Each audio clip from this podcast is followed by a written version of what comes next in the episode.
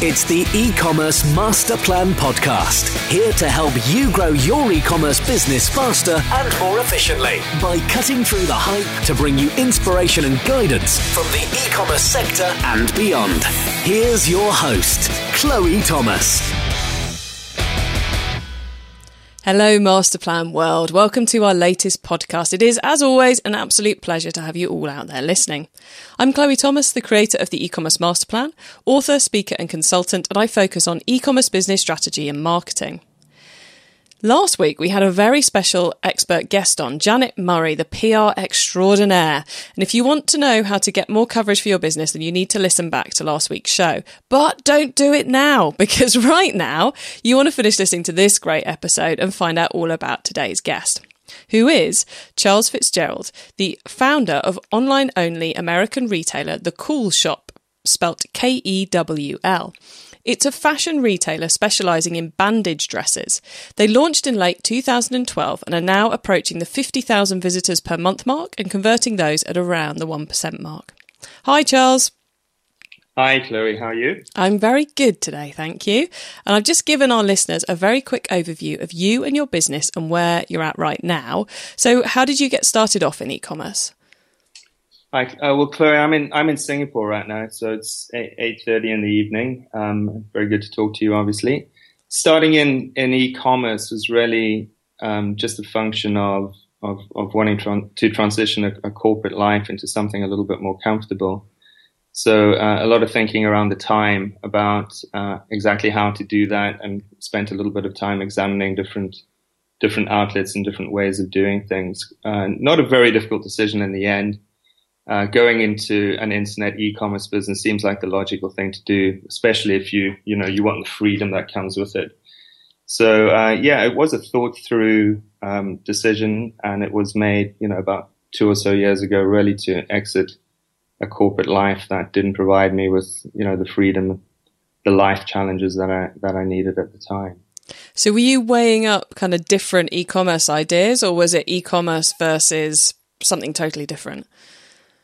I, think over the years I've been looking at a whole lot of different ideas, but it, it, becomes quite a simple decision when you realize how, how young the, the internet is. You know, it's only sort of 10, 15 years old. Getting a foothold and a presence onto the internet now can only leave you in a very, very good position over time. So, you know, just like anything, starting as soon as you can and, and planning for the long term seems like something sensible to do, particularly in e-commerce and, and on the internet, uh, simply because it's such a young business with so much opportunity, or such a young market with so much opportunity. And um, let's start getting into a bit more about the business then. Uh, you mentioned that you're in Singapore and everyone will be going, but Chloe said it's an American business. And then I know that your team is kind of all over the place. So do you want to tell us a little bit about where in the world you are and where you're selling to and just clear that up for everybody? Yeah, we, we do indeed have a very virtual team. So we've got uh, we've got people in the US supporting the business there. So all our customer services teams are, are in the US. Uh, we we have a copywriting team in the US.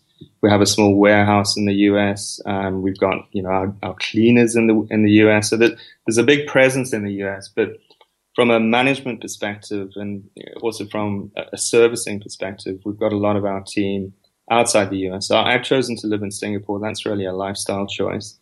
Uh, and so I, I, personally run it out of Singapore, but we have people in India doing uh, the IT development work. We have people in the Philippines doing some of the design work, uh, the website design work. Um, we have people in Thailand uh, doing some of the modeling. We do all our photo shoots out of Thailand, for instance. And then we have our factories in China as well with, uh, you know, five or six people in China. So we are truly quite distributed, but our sole market is the US. So everything is targeted towards the US. Um, you know, everything you can you can turn towards the US. So Google, etc., is all is all targeted towards the US.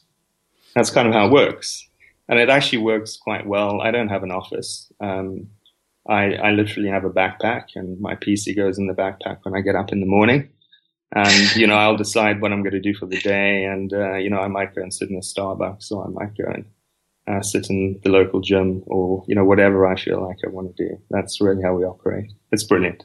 It truly is freedom. And once you've tasted this drug called freedom, it's very difficult to get it out of your, your system. cool. I think well, we may well end up talking a little bit of those those factors later on. But, but you said so. Literally, ninety nine percent, hundred percent of the sales are all to the US public. Well, all our all our advertising and our marketing is targeted towards the US, but of course, you know, anyone can find us internationally, and you know, as as we're beginning to creep up the search uh, rankings, people are finding us, particularly in the UK and in Europe. So we are seeing an increasing number of orders going out to, to Europe and the UK, but yeah, it's very, very small proportion compared to, to what's in the US. Also, the site is priced in US dollars. If a customer wants to return, they have to ship the dress back to our warehouse in US dollars. So it's not ideal, you know, for customers in, in Europe or, or uh, Australia or anywhere else to, to buy from us. So it's a nice bonus to have those international sales, but it's very much not the be all end all. It's it's definitely not something we're targeting. If if they come, of course we you know we'll we accept them and we treat them just like all our customers. Cool. Um, but, it's, but it's not a it's not a target market for us. And then the the other kind of mysterious bit about the intro was I said you specialize in bandage dresses. Uh, mm. Can you can you explain those for the listeners who are kind of going because once once you know what they are, it makes perfect sense as a descriptor. But I think there'll be a few people going, "What?"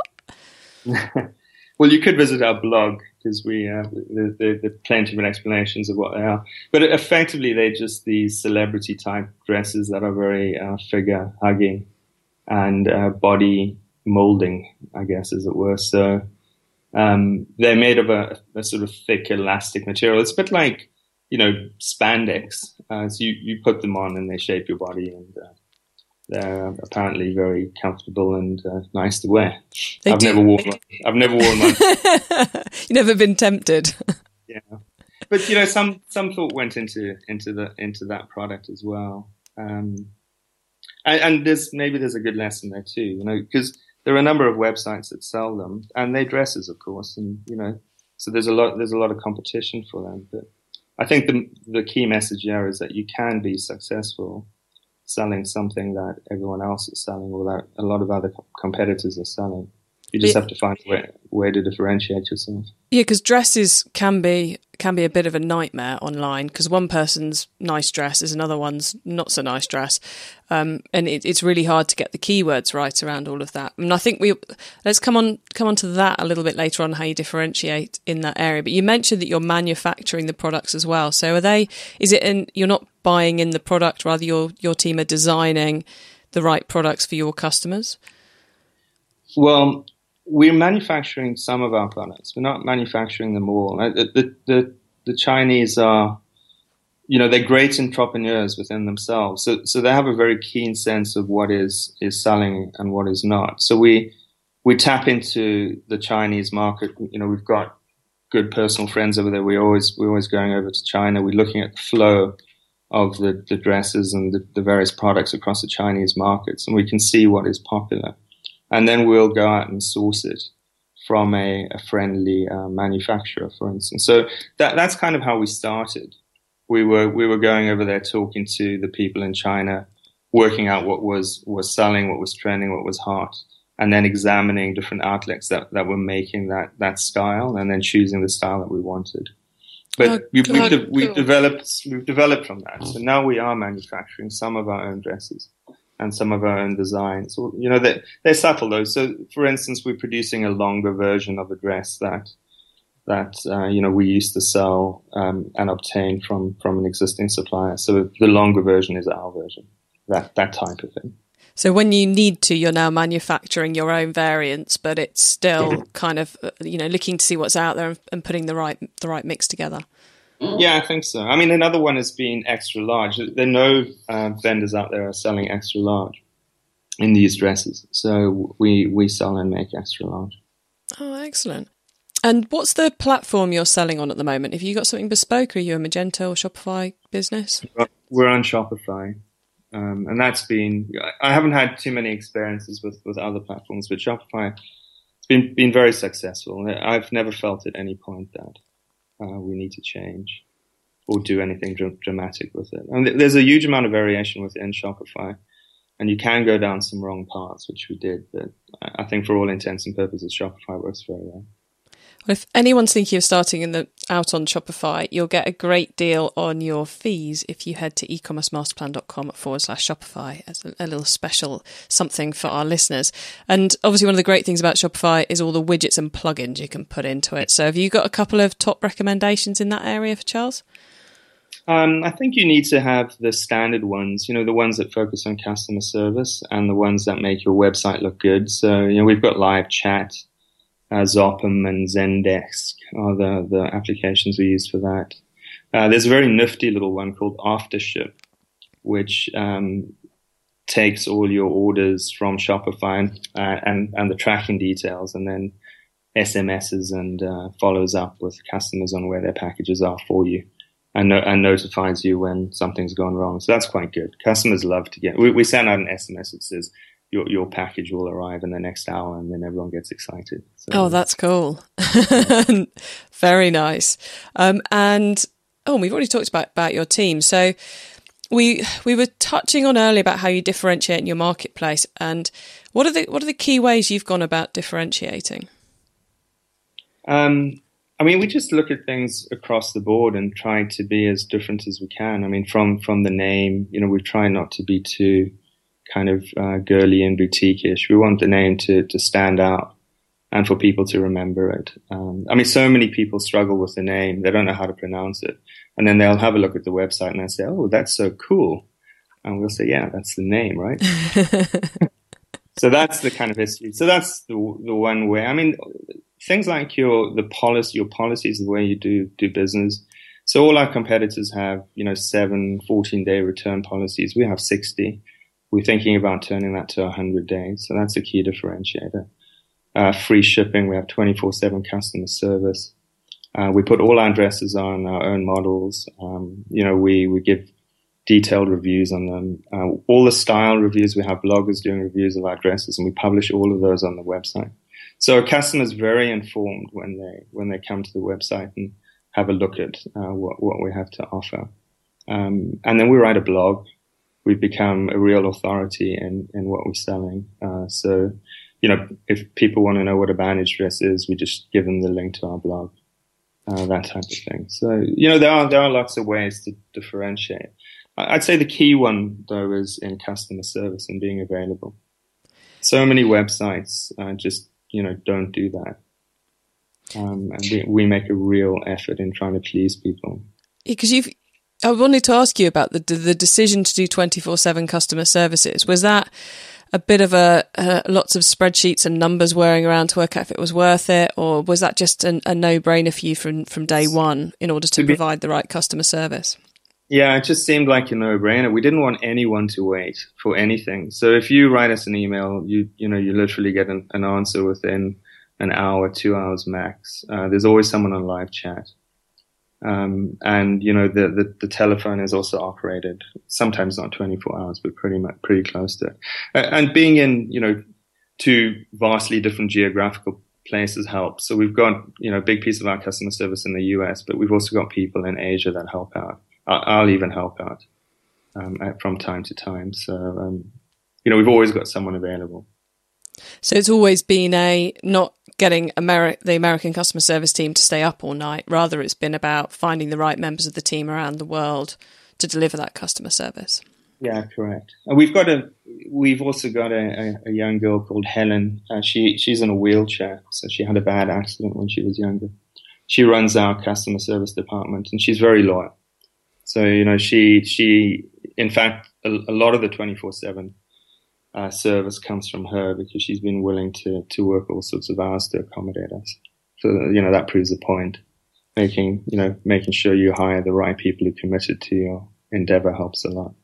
Well, when you're when you're aiming for customer service to be such a big differentiator, you can't just say we're going to look after the customers and ignore the team. You've got to get the team who mm. care about the customers and who realize that you as the owners care about the team as well. Otherwise they they that won't get passed on to the customer. I think that's right. And, you know, it's a huge worry not being able to have the right people work for you and do the right things because particularly as you grow, there's, there's le- there are fewer and fewer touch points that you can have. So you have to allow your team to, to do the work. You know, there, there was a point when I was answering every email myself, but of course I can't do that anymore. So, you know, Helen does that now. she's she's looking at other people who help out. So yeah, you're right. It's you know it's making sure you have the right people, treating your customers well, but then equally making sure that the team is happy. And that's quite hard to do when you all sort of geographically uh, distributed. You know, there are no team parties or after work drinks or anything like that. One of the things I, I have a um, a team I manage who are a few hundred miles away from me, so at least they're in the same time zone. But one of the things we I found was quite tricky was that that you don't get that casual bumping into someone at the coffee machine. You know, you, you don't get the you, yeah you, you you catch up with them an awful lot, and you but it's always work focused. There's never any soft time. So, do you have you know a couple of tips for people who are managing remote teams on what you found works? Yeah, I think you need to be open to you know what that individual your, your employee likes and you know how they how they like to be contacted and and so so you know for instance, some of our people we talk to on Skype, we've got a, a, nifty little system called Podio as well. It's our project management system that you can talk to people through that as well. But I also always, um, you know, we, we also live in a very text orientated world. So I always take the time out to, to drop a text or, you know, a, a Skype text or Podio text or someone, something like that to uh, to the to the to the people. And if they want to chat, uh, you know, I'll take an hour out and just just chat to them. Um, and we have, I think that we're fortunate in that everyone's quite committed. It's nice when, when the business is, is interesting and is growing and, and, you know, people are interested in seeing how it's going to develop. So, um, it's been easy, I think, and it's probably going to get more difficult uh, as, as it grows. Yeah, I, I like I like the point you make about people get excited by the fact we're growing, and that inspires them in and of itself. I think that's something which we often forget. So I think you make a really interesting point there about how simply the growth of the business can keep people engaged and excited about what's go- going on. And I think that's that's something we kind of forget as we're building businesses is that the the team are just as inspired by the growth as the rest of mm. us. Yeah, and what's odd about these businesses is it's very difficult to see the growth because you know every day they're just looking at a website. So you do have to play it back to them as well. You know, like so Helen, everyone on the team, sort of the heads of the department, they'll all all sort of contribute on at least a monthly basis as to what is happening on their side and get excited. So Helen will say things like, "Oh, we we got X amount of chats or Y amount of telephone calls." You know, I'll give a little bit, a little bit of a spiel around the financials and how we're growing or search results or something like that, just to play back the uh, the business. Yeah, just make sure everyone's in the loop. Yeah, absolutely. And then the the other side of the differentiation you were talking about was the blog that you've got running and the getting influencers involved in terms of fashion bloggers and all the rest of that. I'm you know, and you said earlier about the fact you're climbing the search rankings. I'm guessing content marketing is a, is a big part of what you're up to at the moment. Yeah, I think the blog is, you know, it's a huge aspect of any of these businesses, and it's a, it's a, it's, a, it's an even bigger differentiator for us. And none of our competitors have a blog, and I think it's quite. I think one of the reasons is it's quite expensive to run a blog, and it's quite difficult because you you need to publish regularly. So we publish twice a week, and you need to pub- publish good, you know, well thought through, well researched articles. So all our articles are at least one and a half thousand, two thousand words. They, they're quite well researched and they're quite well targeted. And, and if you do that, um, and then you couple that with some outreach, so we are, you know, we are spreading the word about the blog. You do tend to pick up search results, and my my feeling is that the more you publish, the more you you uh, you pick up search numbers. And you know, I don't think that's a, that's a little secret. I, I think you know a lot of people talk about that. I mean, one of the things that happens is you just put a lot more text on your website, which is always a good thing yeah, therefore you just naturally have a lot more for Google and other SERPs to index. And I think the you know the, using the blog to establish your authority, those two aspects are you know make make a big difference. Definitely, definitely, and I, it's um it's certainly having had a look around your blog you know there's some really good content on there and well worth a look for anyone who's thinking of starting blogging to, to see the, the range of different types of content you can make about what's quite a straightforward product on the surface mm. of it. So, uh, Charles, what do you think is the most awesome thing about your business right now? Um, there's quite. I mean, there's quite. There's quite a lot. I mean, I, I would.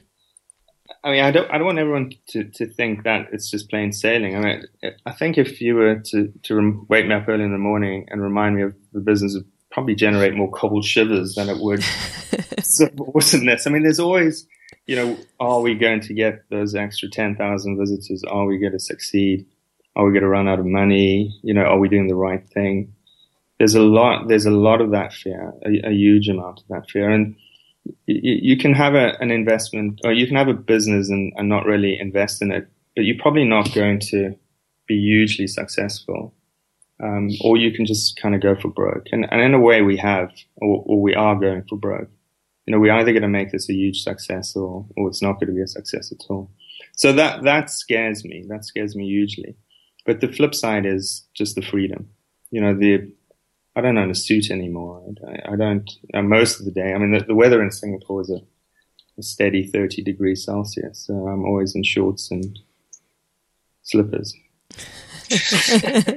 so um, you mentioned about the fear. How do you when because we all get those moments of oh my god, the world's going to crash down. It's all going to go go to go to pot do you have any tips for dealing with the fear and for getting past it? I just I, I just kind of analyze and make sure I understand the business and and then sort of look back over the last week, the last month, the last three months, the last six months, and just reassure myself that you know it's all happening the way it's meant to happen. you know, it's unlikely just to fall off a cliff. You know, unless we do something drastically wrong. And so I'll just spend some time in front of the, the spreadsheets and sort of look back and make sure that, you know, we're hitting those conversion rates, we're hitting those numbers. So just so, uh, prove to yourself that you it's an irrational fear. Yeah. I, I, mean, that's probably what I do. Other times I'll, I'll just try and forget about it. I mean, it it is a real, it is a worry, right? Oh yeah, it's always there, but I think you, you know, you just have to keep it as a positive worry, not a, a negative one and I'm I'm the same. Often it's to get back to the numbers, and then yeah. you, you, just remind yourself it's all fine, or or get back to the detail or the numbers, whichever one works for you. So, what's on on the to do list at the moment? What's coming up? So we just kind of continue to. I think at last we've worked out what we need to do, and it's you know it's just uh, we're just cycling through it, just building on all the assets that we've got. So we're adding to the blog, we're adding to our email lists you know, we we're refining and slowly growing all our PPC um, work, and so every everything seems to be sort of working and ticking over. I'm now starting to think about, you know, whether there's any legs in in kind of telling the story about the Kewl Shop and sort of having a, a side blog which will which will tell the story. And I'm getting a little bit excited about doing that. So that might be the next endeavor, just to sort of talk about what we're doing somewhere on a blog. I have to say, from all that I've I've experienced and you've been talking about today, I think there's there's an awful lot you could contribute within that mm. blog. So I'd be, you know, if it if it happens, let me know and we'll make sure we we put some links out to it for you. That'd be excellent. Thank you. Okay, I think it's now time for the top tips round, and I love this section because it gives me and our listeners some really quick ideas for taking our businesses to the next level. Charles, are you ready to hit the top tips? Yeah. Excellent. So, first up, then, the book top tip. If everybody listening to this podcast agreed to take Friday off and read a book to make their business better, which book would you recommend? Well, I had a look at your book actually, and I, I like it a lot. Customer manip- manipulation: How to influence customers to buy more, and why an ethical approach will always win. So, you know, t- to me, that looks like a, an excellent read. And Chloe, I'm not doing this because I'm on your your pod, podcast, but it does look like a, a very sensible book. Um, certainly, customers are easy to, to sell to, and doing it in an honest and ethical way is really the only way to do it. So, awesome. Thank you, Charles. And you are the first person to recommend customer manipulation on the podcast. Well, there we go. So there's there's a momentous moment. ordinarily, uh, oh yeah, yeah, ordin- ordinarily I don't I don't really read too many books. I try and research topics on the internet and, and sort of test and do things myself. But I think I am going to buy your book, Chloe. Oh, thank you. Um, the traffic top tip next, then. Which marketing method do you either prize above all others or think doesn't get the press it deserves? Um, I mean, for me, we just go all out on every channel, but the, there is perhaps one um, and it does unfortunately require some investment, but there's perhaps one that could lead you uh, down a, a, golden path, and that would be the lead generation adverts in Facebook. So um, if if if businesses or bloggers are struggling to pick up email leads, Facebook is a very, very good place to turn to to generate those. Excellent. We are generating a lot of emails on Facebook. Oh, there's a there's a really good tip for everybody if you're looking to grow your email list. Uh, next, the, oh sorry, go on, Charles. Doesn't always work, but if you can get it to work, it can be very very profitable for you. It's certainly one of the things I find with Facebook ads is what works for one person in the most amazing way is a total dog for another. So it is one of those platforms where you have to test every little bit, not just once.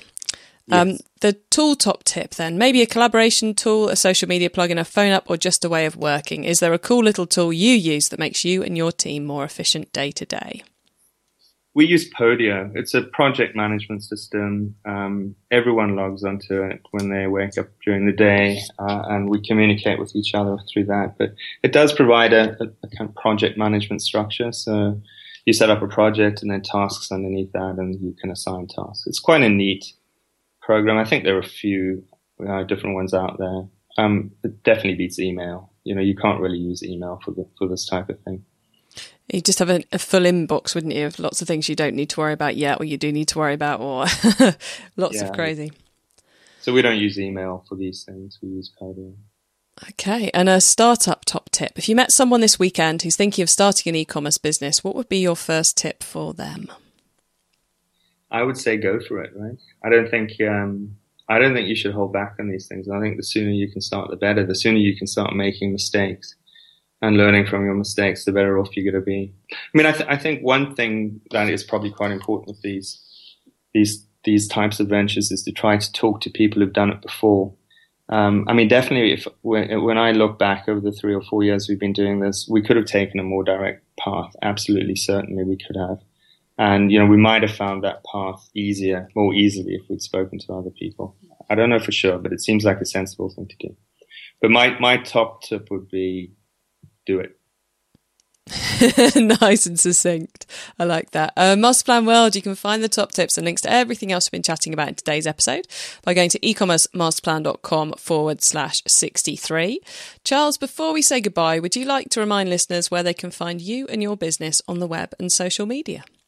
Yeah, you can find us at www.thekewlshop.com and that's T H E K E W L S H O P.